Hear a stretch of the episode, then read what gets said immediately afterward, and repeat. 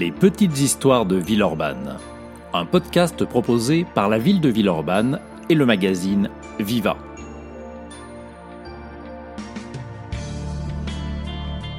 Dans ce nouvel épisode, nous allons partir à la découverte de l'hippodrome du Grand Camp. Sur le boulevard du 11 novembre 1918, en bordure du campus de la Doua, deux hauts piliers de pierre forment les derniers vestiges d'un champ de course qui fut en son temps l'un des plus beaux de France.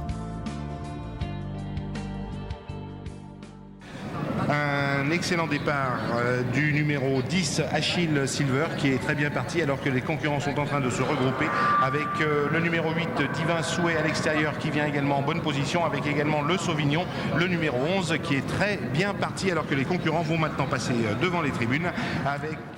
Les courses de chevaux ont toujours passionné les hommes, peut-être dès la domestication de leur plus noble conquête il y a 4500 ans.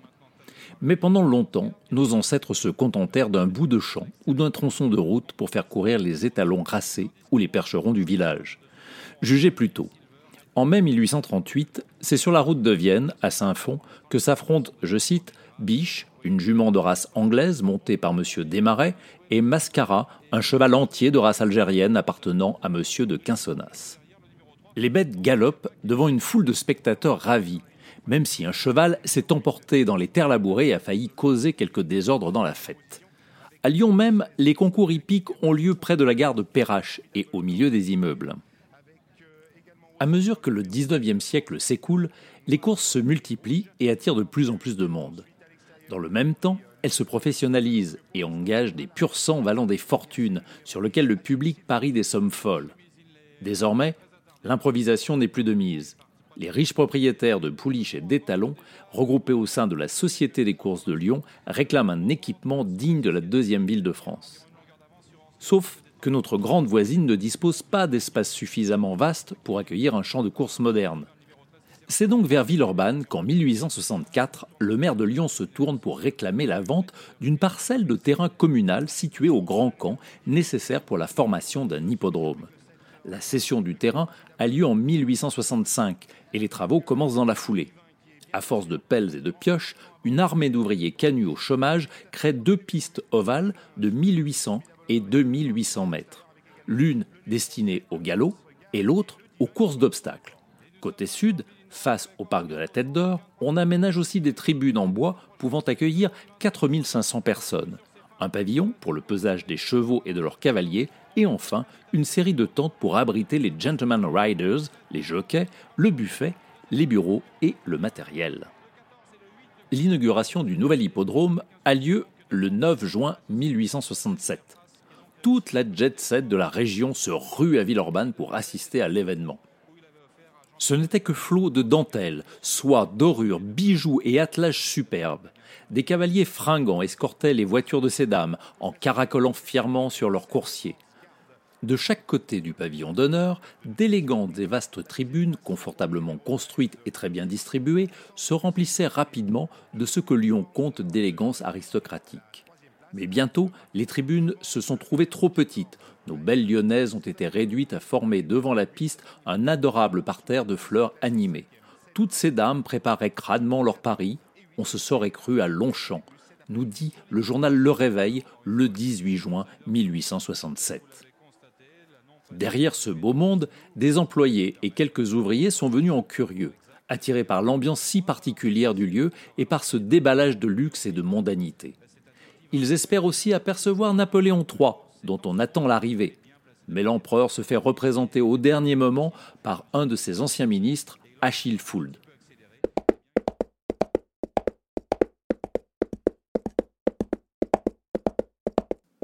S'ensuivent presque 100 ans de gloire, durant lesquels notre hippodrome devient le rendez-vous mondain des Lyonnais, en même temps que le temple des turfistes en quête de chance et de fortune. Les jours de course, bureaux et commerces ferment leurs portes avant l'heure pour que les employés puissent filer jouer une partie de leur paye. Sa popularité est devenue telle qu'en 1903, les vieux gradins en bois cèdent la place à des tribunes en dur et nettement plus vastes. La presse multiplie les clichés sur papier glacé et les colonnes étroites pour transcrire le parfum Belle Époque qui fleurit autour des pelouses villeurbanaises.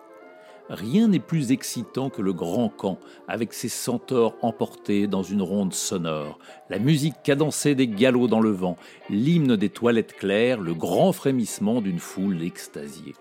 Peut-on faire plus lyrique? Puis, les courses terminées, chacun s'en retourne chez lui en formant un défilé digne d'un concours d'élégance qui prolonge la fête pour quelques heures encore.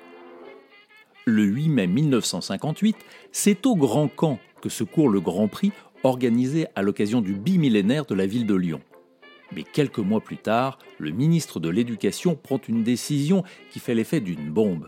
Il vient d'acheter le terrain de l'hippodrome afin d'étendre le futur campus de la Doua. La dernière course a lieu en 1964.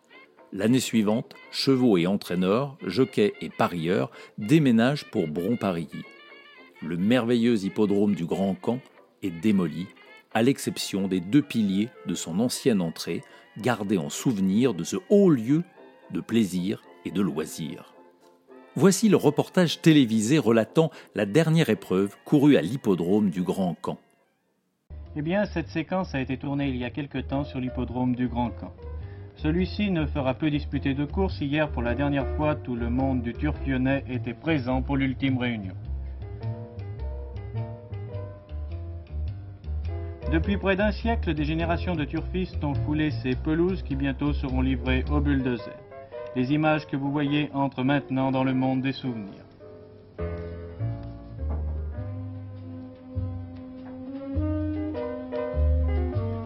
De nombreuses personnalités, parmi lesquelles M. Ricard, préfet du Rhône, et les représentants de la municipalité lyonnaise, avaient tenu à venir saluer une dernière fois les dirigeants de la Société des courses de Lyon.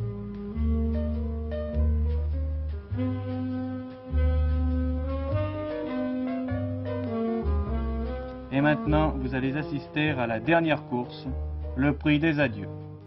Le Grand Camp ne fut pas le seul hippodrome de Villeurbanne. En 1886, la Société hippique du Rhône créa en contrebas de la place Grand Clément, dans la plaine de Bonneterre, une piste destinée aux courses de trot et de galop.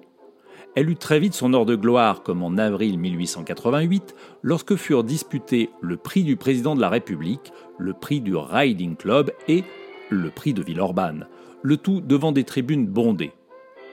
Hélas, cet hippodrome n'eut qu'une existence éphémère, puisque dès 1893, il fut victime d'une guerre entre sociétés de course et d'une baisse des subventions qui le forcèrent à fermer. Quelques années plus tard, ces pelouses accueillirent le plus grand cirque du monde, Barnum, c'était en 1902, ainsi que la tournée du plus célèbre des cow-boys, Buffalo Bill, en 1905. Puis, la croissance de notre ville grignota peu à peu l'ancien champ de course. Quant à l'hippodrome de Cusset, situé au carré de soie et en limite de Villeurbanne, il fut inauguré en octobre 1900. Plus populaire que le Grand Camp, il survécut à la pression immobilière et accueille toujours les passionnés de course hippique.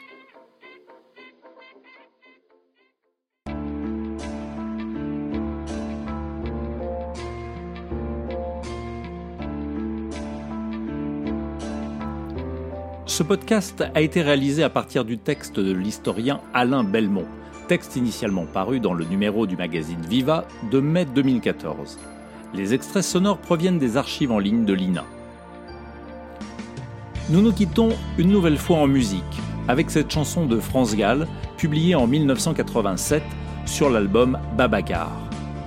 Pas de folle cavalcade, pas de charge héroïque dans ce morceau qui célèbre tout en douceur Dancing Brave, qui fut considéré comme l'un des meilleurs chevaux de course du XXe siècle.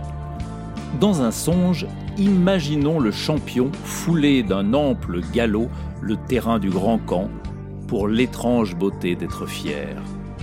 À bientôt pour un nouvel épisode des petites histoires de Villeurbanne.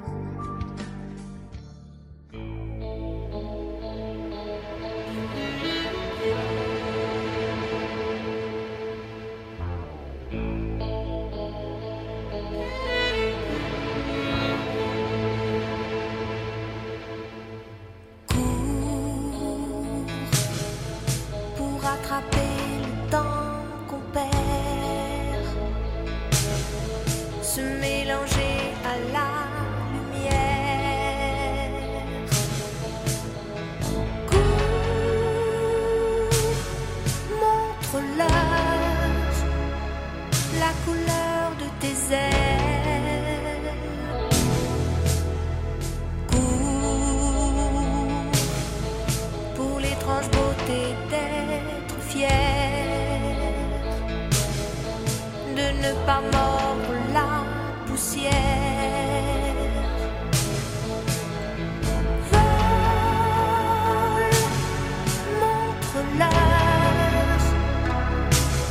Que tu t'appelles